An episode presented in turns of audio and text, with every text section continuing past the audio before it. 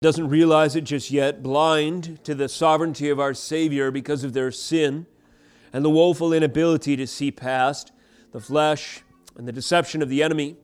What they do not yet realize, we, your people, have seen in your scriptures and now behold and are experienced that Jesus Christ is Lord. We have beheld your victory conquering our sin through your work on Calvary. We have beheld your victory ordering the affairs of our life such that they bring you glory and our good. We have beheld your victory in history when the incarnation brought forth Jesus Christ, born of a woman, the second person of, of the Trinity at the fullness of time to take on flesh, to go to Calvary, to be the once for all sacrifice, fully God, fully man, to rise from the dead, to defeat sin and the grave in this one act and one fell swoop of glorious cosmic overcoming power. This is the Lord and Savior Jesus Christ whom we serve. We declare that He is sovereign, that He is Lord, that He is King of kings. Lord, I pray now that you would equip us through the means of this service today. The songs that give you glory that we've sung, the encouraging testimony of faith one toward another, the prayers of the faithful saints, Lord, who gather confessing their inability and your strength and crying out for your spirit to enable and animate us. We pray also through the proclamation of your holy word that you might give us boldness, grace, and the words to speak the lordship of Jesus Christ to a nation, to a world dying for lack of acknowledging that Christ is Lord. Equip us this day, we pray, through your word. And as you are lifted up, magnified on the praises and worship of your people, through the proclamation of your word and through the testimony of the saints, would you draw, we pray, the lost unto salvation, repentance, and faith in Christ alone. Encourage us, Lord, and equip us, we pray, this day that we might be bold ambassadors for you, never failing in the day of trial, but only, grow, only encouraged all the more as we see the record of your faithfulness through the pages of history, even in our text today. In Jesus' name we pray. Amen. Hallelujah. Briefly, this morning, in speaking with Gene and Marissa, they gave some testimony to some believers from Canada who were part of that Christianity colloquium recently. And it's probably easy for us to underestimate, in the normal circumstances of our own day to day affairs, how the testimony of faith and the truth of the Bible is increasingly illegal in other portions of the world, including our neighbors north of the border. This morning, as we are praying along these lines and talking about these things, just encouraged me not to take for granted the great blessing and privilege of gathering in Jesus Christ's name without fear of being arrested this morning. Nevertheless, immediately I want to follow that by saying, if the cost of gathering today was that we might be arrested, it is still worth it. Because the privilege of gathering to worship Jesus Christ is something that His blood paid for, and the blood of the martyrs has also recognized through the ages. Just a perspective point that was helpful for me. I want to pass along to you as we open up the precious scriptures and behold them together today. Do that with me today by turning as you're able to Genesis 45. Let us consider the context of the ordeal of Joseph, the end of his suffering, as it were, in the kind of crescendo of reconciliation, the moment where his ascendancy to rule the throne of Egypt is recognized by his brothers, and the restoration of the covenant family is in view. So it's really an incredible moment in the history of Genesis and God's redemptive purposes. So let us behold the Word of God today and see what we might learn accordingly. The title of this morning's message is God's Intentions. Joseph confesses the good intentions of God in the sufferings that he endured, and we see these unfolding both by his confession and the events that surround this glorious moment in the text. The aim of this morning's message is to strengthen the faith of the hearer for our own trials, recognizing that, like Joseph, God has purpose and intention through them. With that introduction and your heart in reverence for the Word of God, would you stand as you're able for the reading of His scriptures today? Let me begin in verse 12 through the end of the chapter in Genesis 45. Here is the Word of God. And now, Joseph speaking, your eyes see, and the ears of my brother Benjamin see that it is my mouth that speaks to you. You must tell my father of all my honor in Egypt and of all that you have seen. Hurry and bring my father down here. Then he fell upon his brother Benjamin's neck and wept. And Benjamin wept upon his neck. And he kissed all his brothers and wept upon them. After that, his brothers talked with him. Then the report was heard in Pharaoh's house Joseph's brothers have come. It pleased Pharaoh and his servants. And Pharaoh said to Joseph, Say to your brothers, Do this load your beasts and go back to the land of Canaan, and take your father and your households, and come to me, and I will give you the best of the land of Egypt, and you shall eat the fat of the land. And you, Joseph, are commanded to say, Do this take wagons from the land of Egypt for your little ones and for your wives, and bring your father and come. Have no concern for your goods, for the rest of all the land of Egypt is yours. The sons of Israel did so. And Joseph gave them wagons according to the command of Pharaoh, and gave them provisions for the journey. To each and all of them, he gave a change of clothes. But to Benjamin, he gave 300 shekels of silver and five changes of clothing. To his father, he sent as follows 10 donkeys loaded with the good things of Egypt, and 10 female donkeys loaded with grain bread and provision for his father on the journey. Then he sent his brothers away, and as they departed, he said to them, Do not quarrel on the way. Verse 25. So they went up out of Egypt and came to the land of Canaan to their father Jacob. And they told him, Joseph is alive, and he is ruler over all the land of Egypt. And his heart became numb, for he did not believe them. But when they told him all the words of Joseph, which he had said to them, and when he saw the wagons that Joseph had sent to carry him, the spirit of their father Jacob revived. And Israel said, It is enough. Joseph, my son, is alive. I will go and see him before I die.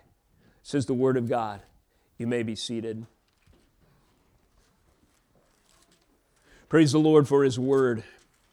Genesis 50, Joseph is confessing. It's a great summary statement of the great message of his life, and indeed the book of Genesis, I would uh, extend. Chapter 50, verse 20, Joseph says this to his brothers who once again doubted the testimony of God's sovereignty in spite of their own sin. Joseph reassures them with these words As for you, you meant evil against me, but God meant it for good, to bring it about that many people should be kept alive as they are today. Last week we considered three purpose statements that Joseph gives in Genesis 45 for why he has ascended to the throne. He says that God has sent me before you to preserve life, secondly, to preserve a remnant, and thirdly, to rule over Egypt. The message today and it is an extension of this acknowledgement of God's sovereign purposes in the ordeal of Joseph, leading to this point of ascension and restoration on the throne of Egypt. God's good purposes are listed in the context here. You have these three positive statements that Joseph gives, and then you have the implications and events that surround them, showing off God's glory in the good intentions he had for that ordeal that Joseph went through in multitude, in a multitude of ways. Joseph's great grandfather, remember kids, his name was Abraham. What did Abram at the time and Joseph had in common? Well, they both experienced famine. Indeed, the covenant family had been through this before. So, where did he seek refuge in Genesis 12? Same place that the covenant family would seek refuge in our text today Egypt. During times of famine, the covenant family found generations earlier a refuge in this land of plenty. Genesis 12 10 through 20 records this event. It was another example of the patient grace of God sparing his people from two kinds of enemies the Lord spares us from these two kinds of enemies even today. What are they? The external enemy, that would be the dangers presented to us by a fallen world. An external enemy, by example, would be famine, hardship, tribulation, calamity, the sword, things of that nature, war, uh, and so forth. What is the second kind of enemy? Well, this is the real bad one. That's the internal kind. The consequences uh, due our sin, or more directly, the sinfulness of our heart. In Genesis 12, the covenant line was protected both from that internal enemy, Abram's sin, and the external enemy, famine, and was miraculously preserved in spite of the ravages of this natural disaster and the foolish and faithless heart of Abram who tried to pass off his wife as his sister.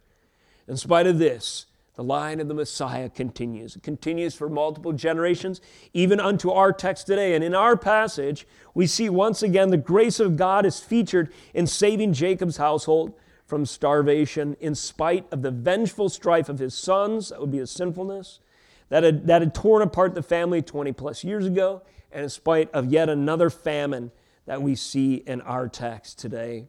In fact, in this case, the providential, sovereign hand of God employs the very sin of the brothers and the circumstances surrounding their vengeance against Joseph back in the day. The Lord uses these very circumstances in his plan for famine survival, which now coincides with a moving, a touching, an incredible family reunion. This is the power, the majesty, the sovereignty, the glory of our God on display. Truly, only the Lord can engineer such a glorious plan as this to use the enemy's plans against him and even the sins of wicked men to his advantage. Who can defeat a power like this? No one, not even Satan, not even our own sinful selves. Praise his holy name. Truly, Joseph's confession of divine purpose in trial and sins, illustrated in the events of chapter 45, is illustrated in the events of chapter 45. Joseph maintains his confession even unto his father's death, as we just read in chapter 50. You meant it for evil, but God meant it for good. God's good intentions through the instrument or means of suffering, sin, heartache, and famine are evident immediately in Genesis 45. Though it was a long wait to see this story come together 22 years, now it's just an explosion of the glory of God in the circumstances as we read them. No sooner is Joseph revealed to his brothers than glorious signs of God's handiwork appear in events and reactions uh, uh, in our te- uh, through the instrument of suffering and heartache. And these events and reactions follow following the reconciliation of the covenant family all testify to the sovereign hand of God. Today we behold evidence of the one who works all things together for good for those who are the called according to his purpose. A favorite passage of many and rightly so, Romans 8:28. Romans 8:28 is gloriously illustrated in the testimony of Joseph and his family. The message of chapter 45 required, however, it's important for us to get this lesson the message of chapter 45 required the trials of chapters 37 through 44. As we consider this today, may we be moved to worship the Lord for his powerful means of employing all of these things for his glory, and also may we be moved to have faith as we are called to endure that God has glorious purposes intended for all his people for all time. Let me give you a heading lessons from Joseph's suffering and restoration, or in a word, his ascension to the throne, and this includes the reconciliation of his family. Had a hard time kind of zeroing in on one word to uh, gather all of the of what's going on. So let me just give you my verbose way of saying it. Lessons from Joseph's suffering, restoration, ascension, and reconciliation. God's intentions, we could say, in Joseph's ordeal or Joseph's reconciliation in part, are to model for us the following. So we see directly God's intentions as far as Joseph is concerned to preserve life, to uh, be ruler over Egypt, and to preserve a remnant. But we see also implicitly in the text that God's intentions extend even beyond that to give us lessons from the situation as we see it here. And I just want to lay out four of these lessons. Hopefully, we'll get through them all this morning.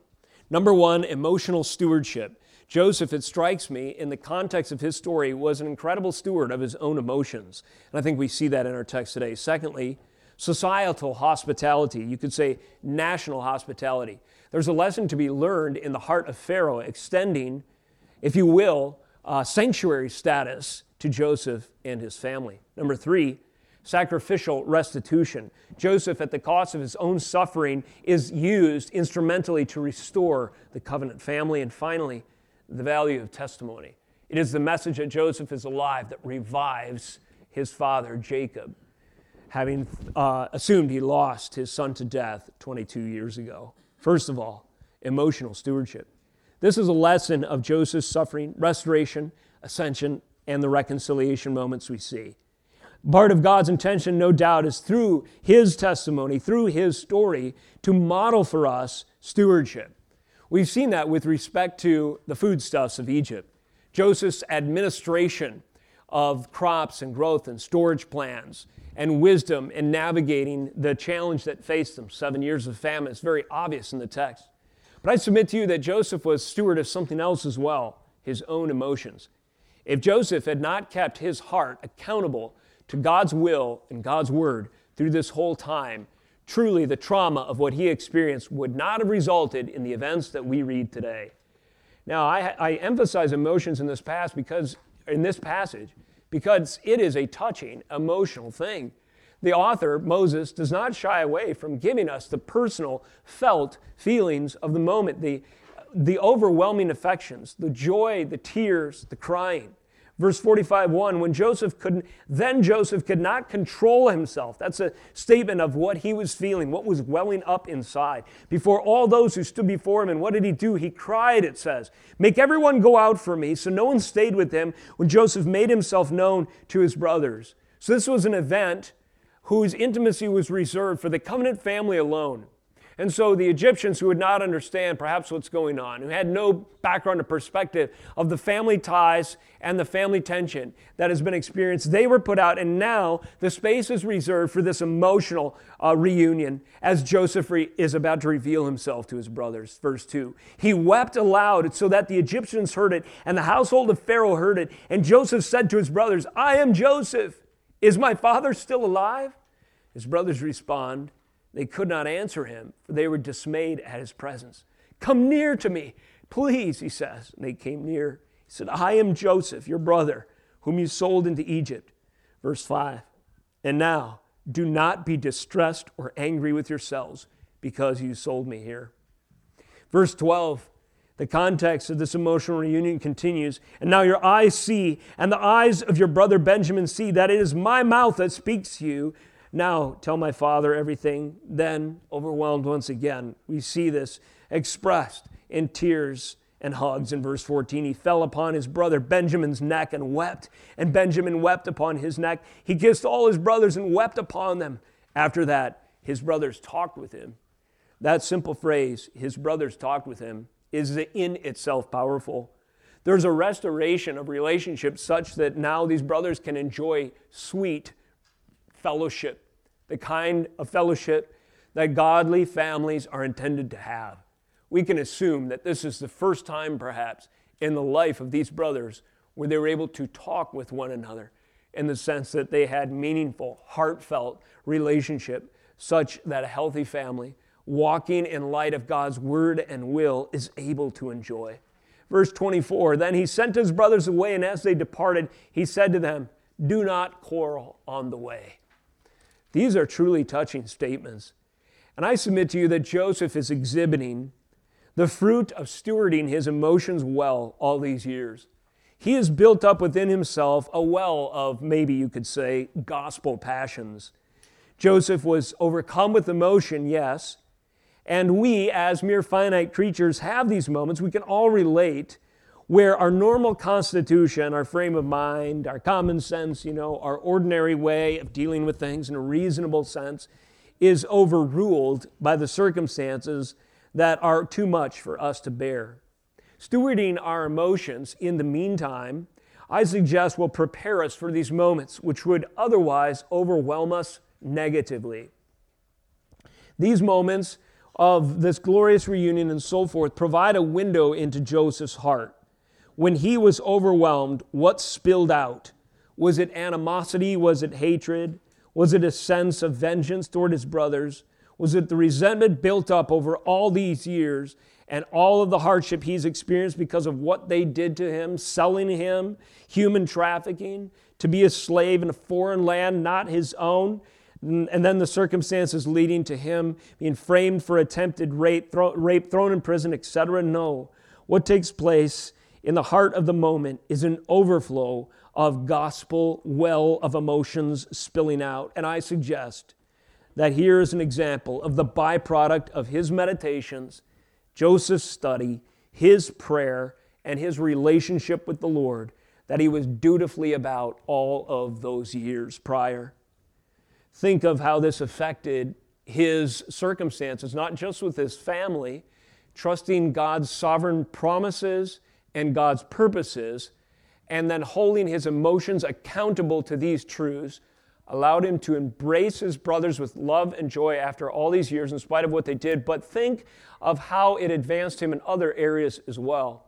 If Joseph resented Potiphar, which you would think he had a right to do, the fact that he was a slave and this man represented oppression, would he have ever been entrusted with all of Potiphar's house? No.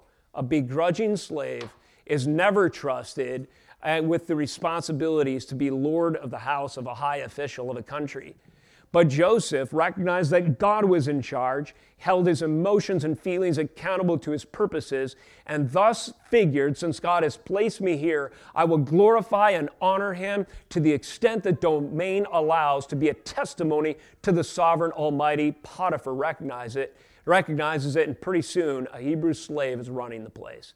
What about in prison?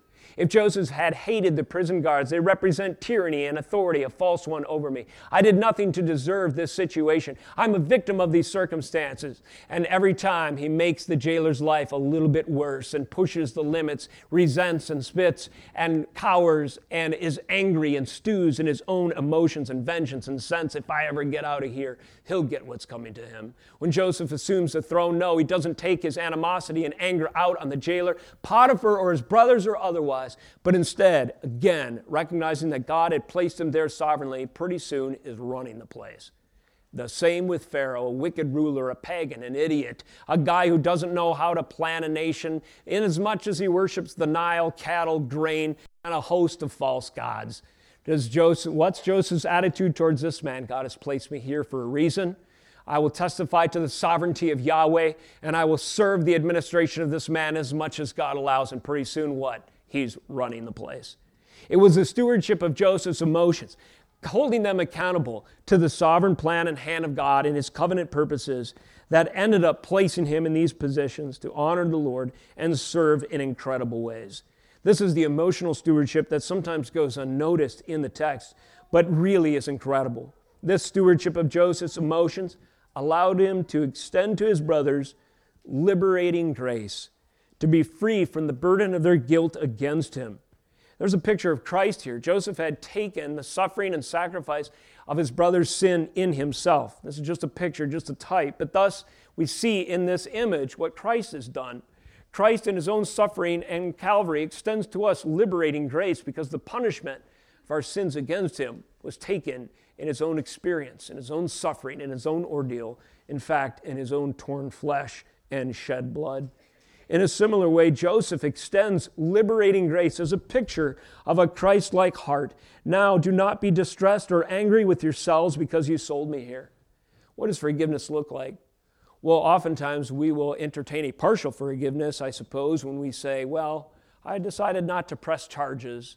There's sort of an external acknowledgement that I'm not going to expend the energy or take the steps to pursue retribution for something that someone has done wrong to me.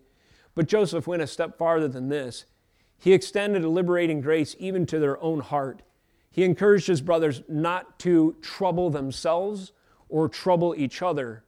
Don't quarrel on the way. Don't argue with yourself who bears more responsibility and therefore who should be held accountable for selling Joseph now that he's in a position of power. No, I, the second in command, am extending to you liberating grace.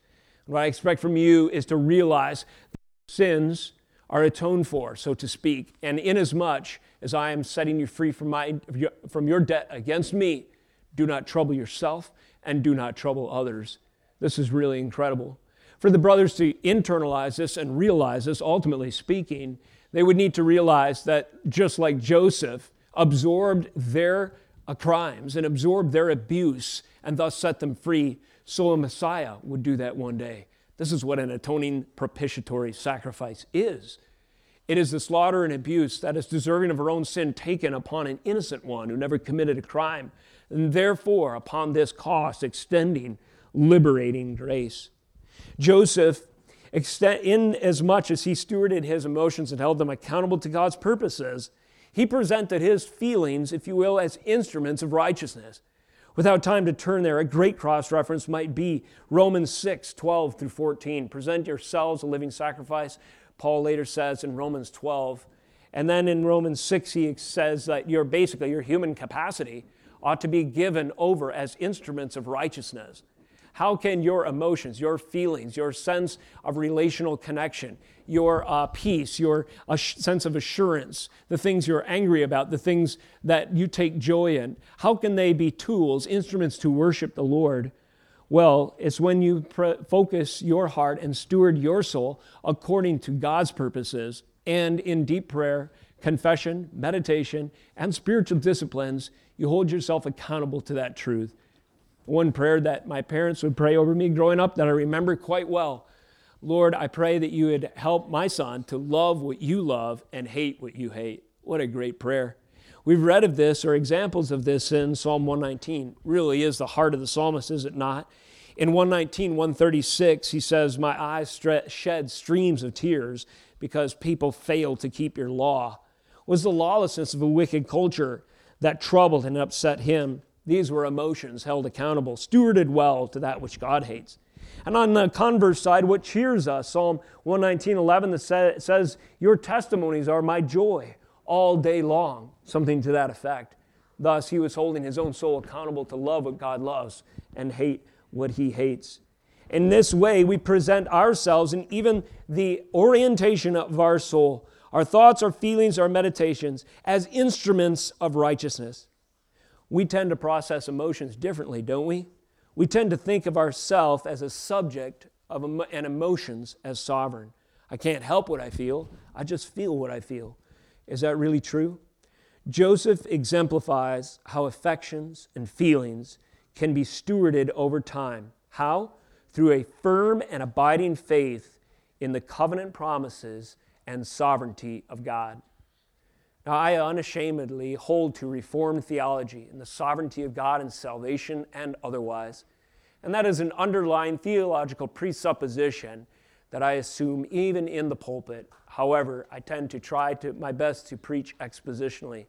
But I am unashamed of that stance in part because of its ability to provide healing for the soul and to extend liberating grace. In other words, there are certain things in life that you can't, will be ill prepared to suffer if you do not accept and affirm and believe and hold your emotions accountable true the, uh, to the truth that God is sovereign and He has intentions and purpose for every ordeal and hardship we go through. And this is a lesson that Joseph's life preaches encouraging us to make that application, to steward our emotions, to hold them accountable and all of life uh, through faith in His covenant promises and His sovereignty, and thus present ourselves, all of us, spirit, soul, and body, as instruments of righteousness for His sake. Secondly, and this one's a little different, but I didn't want to skip over it because I think it's also profound. God's good intentions are to provide a lesson through Joseph's ordeal of something else. And this is kind of, I just touched on something very personal and something interrelational. Now let's step back and touch upon something more society oriented and much more broad. This is the societal hospitality to the people of God that really is staggering. Notice verse 21 through 24, a lesson in Joseph's experience. A nation is blessed when they are a blessing to God and his people uh, 16, excuse me. When the report was heard in Pharaoh's house, Joseph's brothers have come. It pleased Pharaoh and his servants. And Pharaoh said to Joseph, Say to your brothers, do this load your beasts and go back to the land of Canaan, and take your father and your households, and come to me, and I will give you not the dregs of what's left over, not the crumbs from the table you know, not if there's enough left over after we fed the people of our own land, then we'll see what we can do. No. Pharaoh says, I will give you the best of the land of Egypt, and you shall eat the fat of the land, which means its most prosperous portions. The land of Goshen was characterized with this kind of fruitfulness, and this became the homeland for four centuries for God's people as a consequence of this Pharaoh's decision. And you, Joseph, 19, are commanded to say, Do this. And he, said, he gives a whole entourage and provisions for the way, including travel, uh, uh, travel accommodations, wagons like, and a plenty of food to get them uh, to Egypt, and then to set them up with the cream of the crop and the best of the land. It's safe to say, and this is a way of putting it that takes into account our modern terms and applications, that Pharaoh provided a sanctuary nation, a sanctuary city, Goshen, to the people of God. This is the heart of a nation by its leader. We don't know if he was a believer, but certainly his heart was softened to at least extend friendship and hospitality to Yahweh, the one true God, and his people, the covenant family, Jacob and sons. A nation is blessed who does this, by the way. If the Pharaoh had not respected Yahweh, the Spirit of God, in the anointed one, Joseph, he would not have taken seriously his dreams, called him into his court, and then heeded the advice and counsel of this wise man. But what did Pharaoh do? He said, Where else are we going to find a man in whom the Spirit of Yahweh, in whom the Spirit of God dwells? Let's let him run everything. In extending this favor and these accommodations and this hospitality to God, to the Word of God through his servant, and by extension to God's plan and purposes and people, inasmuch as he opened up the glories of the land of Goshen, the provisions of Egypt, the best of the land, well, Egypt was greatly blessed. They became a prosperous nation. They fed the whole world. And no doubt, the reach and influence of Pharaoh, and by extension, all of Egypt, increased just about as far as the camel could travel, right? This is what was going on as a result of extending sanctuary status to the Lord and to his people. Now, contrast this, there's a modern application, with the trajectory and even the legislative session that recently uh, happened in our own state. Who are we extending sanctuary status to? Is it the sexually confused? Is it the morally perverse? Is this whole trans affirmation movement? Is it not godly parents? Is it not Christianity? Is it not the teaching of Scripture, which unequivocally, in a sound and rightly divided way, says homosexuality is sin? Is it instead this new improved idea of sexual license that embraces all these diverse and perverse minorities quote unquote, into the fold of what's acceptable and celebrated and considered righteous and worthy of celebration. And even this next month is dedicated to be a sanctuary of culture to those who have thrown off the chains, so to speak, in their mind uh, of God's created order, to embrace sexual liberation such that they deny their Creator's intention and purpose, even for their own bodies, all the way up to taking matters into their own hands in the hand of a surgeon or a drug dealer to prescribe poison and to cut off various parts that God has made for His purposes. You see, we must repent because we have become a sanctuary, city, state, and nation, if you will, to the ungodly. And this does not bode well for the future of a country. We know this from Exodus 1. There arose a Pharaoh who knew not Joseph, and the hospitality towards God and his word and his people was now not extended, quite the opposite. The lives of the unborn were taken into their hands, or the newborns were taken into their hands and thrown into the Nile, lest become a threat, become more numerous. What happened? The hand of God's judgment came down unsparingly upon this nation in plague after plague and the firstborns, firstborn were slaughtered. The crops were destroyed. It's the opposite of what happened under Joseph. Why? Because hospitality toward God and godliness was not extended, but quite the opposite. And Egypt became a place of tyranny for the Lord's purposes and his people. In Egypt, there was a time, and I'm sure it was resurrected under that godless Pharaoh, where people worshiped the Nile. We talked about this before. They worshiped grain, they worshiped cattle, and they worshiped Pharaoh. In order for Joseph to ascend the throne, all of those quote unquote gods must take second place. Grain won't save us. Nope, the dream said as much. The Nile won't save us. Nope, the dream said as much. The Nile won't save you either. The very instrument of life that was worshipped as a god became the instrument or became a picture of death when it flowed with blood under Moses. This was a denigration of the false idolatry of Egypt. And we see this both by repentance, so to speak, in Joseph's time and by judgment during Moses' time. So, anyways, you're not going to worship grain, you're not going to worship cow, might as well not worship the Nile. Pharaoh take a second seat. Who is going to hold this nation together in such dire circumstances? The Word of God, through His appointed servant ascending to the throne, a one time slave will now rule according to righteousness. The land will be spared, the nations will be blessed, and Egypt will prosper. This is what happens and the consequences when hospitality, if you will, is extended to God and His people. What are we a sanctuary state for? This is a litmus test for the future of what we will incur and deserve judgment or blessing. A message we should bring beyond this place, stand for, and pray that we would repent according to. Thirdly, sacrificial restitution. I'll go back kind of to the personal, but this has a real messianic implication and overtone as well. I find it powerful as we compare it to Jesus and his own experience. And there's something to do with clothing, what we see resurfacing in the text, and that is a, key, a clue to tie it into references to wardrobes we've seen in prior uh, chapters, especially 37. Notice in verse 21 the sons of Israel did so. Joseph gave them wagons according to the command of Pharaoh and gave them provisions for the journey. Note 22 To each and all of them he gave a change of clothes, but to Benjamin he gave 300 shekels of silver and five changes of clothes. And then to his father he sent as follows, and we have that entourage of animals, provisions for the journey, food, and travel. This is quite the moment. Just to remind you, because clothing is a featured sort of signal illustration in the text of greater truths. Kids, what happened to Joseph's coat of many colors back in chapter 37? What did his brothers? That's exactly right. Fiona reminds us of 37 3. Now, Israel loved Joseph more than any of his sons because he was the son of his old age. He made for him a robe of many colors. He gave this privileged, you know, this uh, gesture, this token of his favoritism for Joseph in the form of this robe. This caused his brothers to resent him, of course. They conspired to kill him. They stripped off his robe.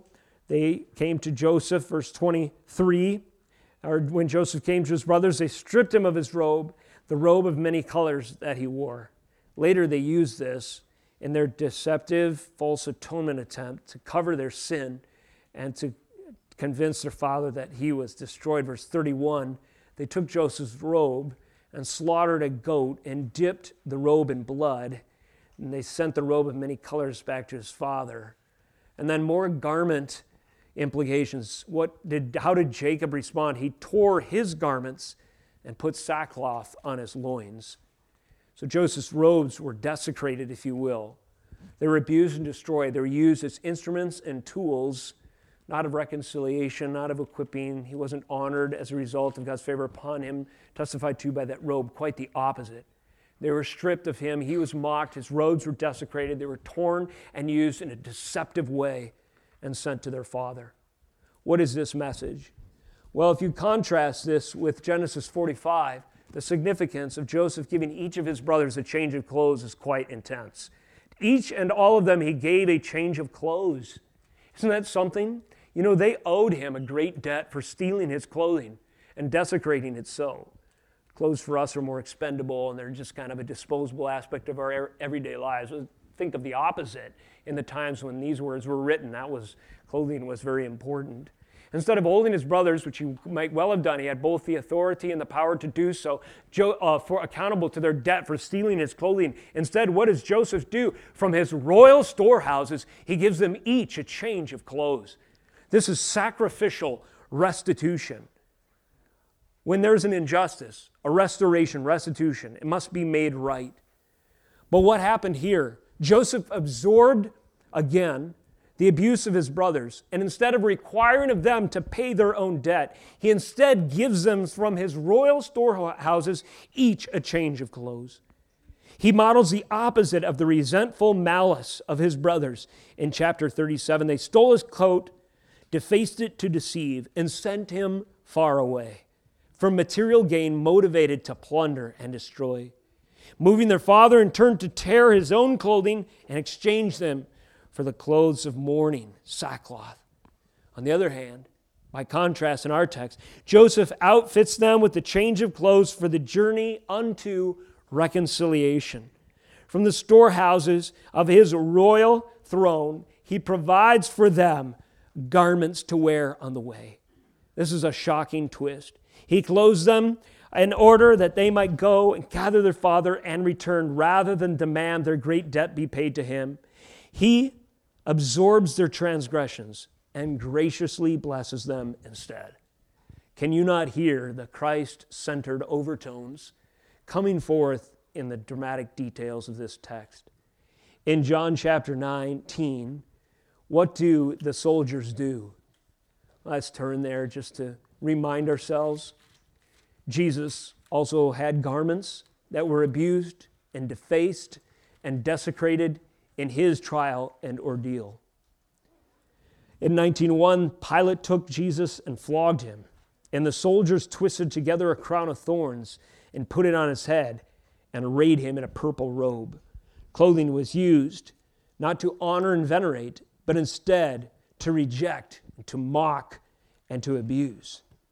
It goes further in verse 23 the soldiers, when they had crucified Jesus, they took his garments, and what did they do? Just like the brothers in Joseph's case, they ripped them up, divided them into four parts. Each one, one part for each soldier, also his tunic. But the tunic was seamless, woven in one piece, top to bottom. They said to one another, one another, Let us not tear it, but cast lots for it to see whose it shall be. Thus, this was to fulfill the scripture which says, They divided my garments among them, and for my clothing they cast lots. So Jesus was no stranger to the abuse that was seen uh, in this, and even in his clothing, and what those actions represented. And just as Joseph absorbed the suffering and absorbed the abuse of his brothers, and instead of requiring for them that they repay their debt, granted to them royal robes, so Jesus does this for us as well. This struck me as I was reading. Last week we talked, uh, we uh, tied in this idea of preserving a remnant to what the remnant looks like. You know, we are a remnant here today, there's a remnant then, but when we are all reconciled and the glorious spiritual family reunion, what does our number look like in Revelation 7? We have these, you know, this language of 12,000 from every tribe, representing a great number that no one can number of all the people of God. One might ask, what are they wearing? Crying out, verse 10. Oh, excuse me, verse 11, 9. After this, I looked, and behold, a great number that no one could number from every nation, from all tribes, peoples, and languages, standing before the throne and before the Lamb, clothed in white robes with palm branches in their hands and crying out with a loud voice Salvation belongs to our God who sits on the throne and to the Lamb.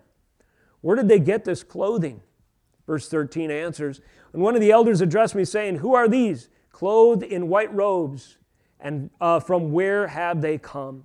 And I said to him, Sir, you know. He said to me, These are the ones coming out of the great tribulation. They have washed their robes and made them white in the blood of the Lamb.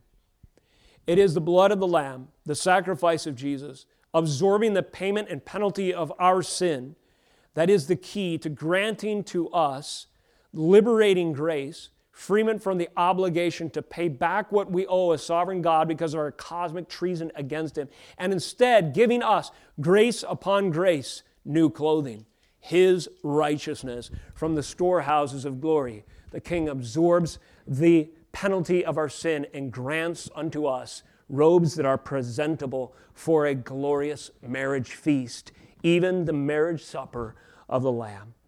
This is modeled in type and shadow and picture in Joseph's own experience. And these truths really unfold as the testimony of Christ does as well. We find so much to draw from as we compare the two.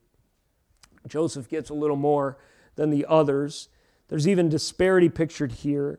He receives a greater allotment, but the parable of wages even comes to mind in this. God's blessings, they're not equal, but we can trust His sovereignty as well. Even here is an indictment of our culture. Righteousness and justice is, according to the Marxist modern prevalent worldview, an equal distribution of all opportunity, wealth, and standing, and so forth. No, we can trust the sovereign God. God had elevated Joseph beyond a position that any of his brothers would ever enjoy, but he did so for saving purposes. And when he granted to them forgiveness, he gave his brother more clothes and money than they received. How would what illustration of wickedness of their hearts would it have demonstrated if they said, "We refuse to go back. Stomp the foot. This isn't fair. We should get that many shekels. We should get five changes of clothes." What a petulant, short sighted, rebellious, ungrateful attitude.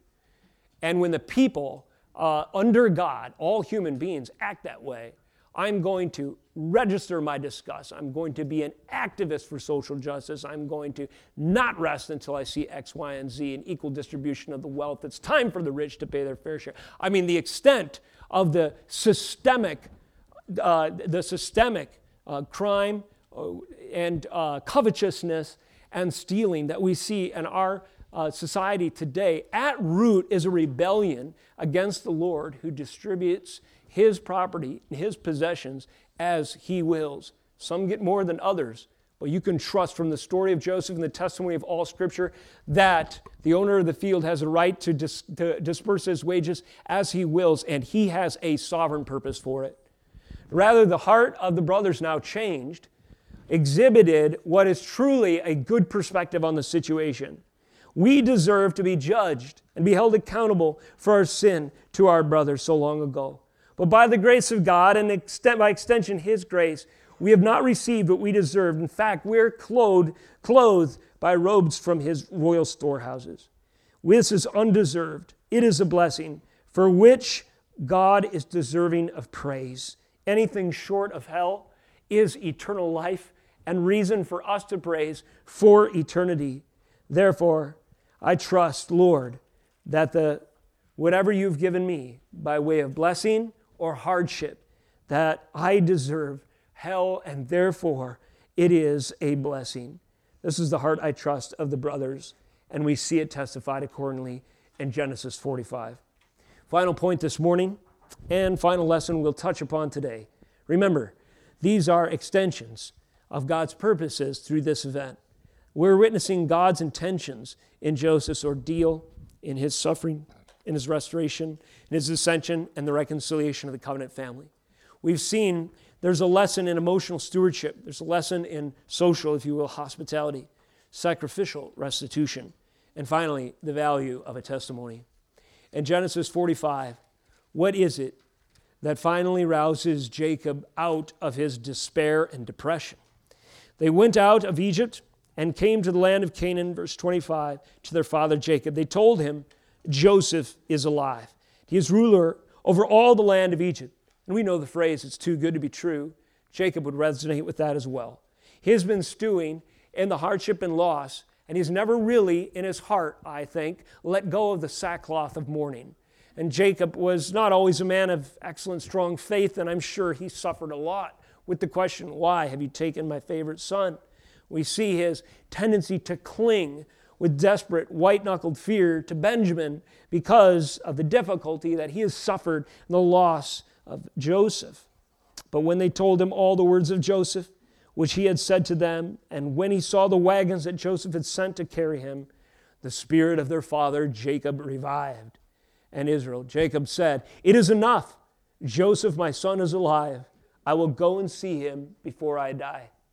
Put yourself in Jacob's shoes. This is no less emotionally, in his experience, a resurrection testimony. His son, for all intents and purposes, has risen from the dead. Not literally so, but in the experience of Jacob, this is a death and resurrection account.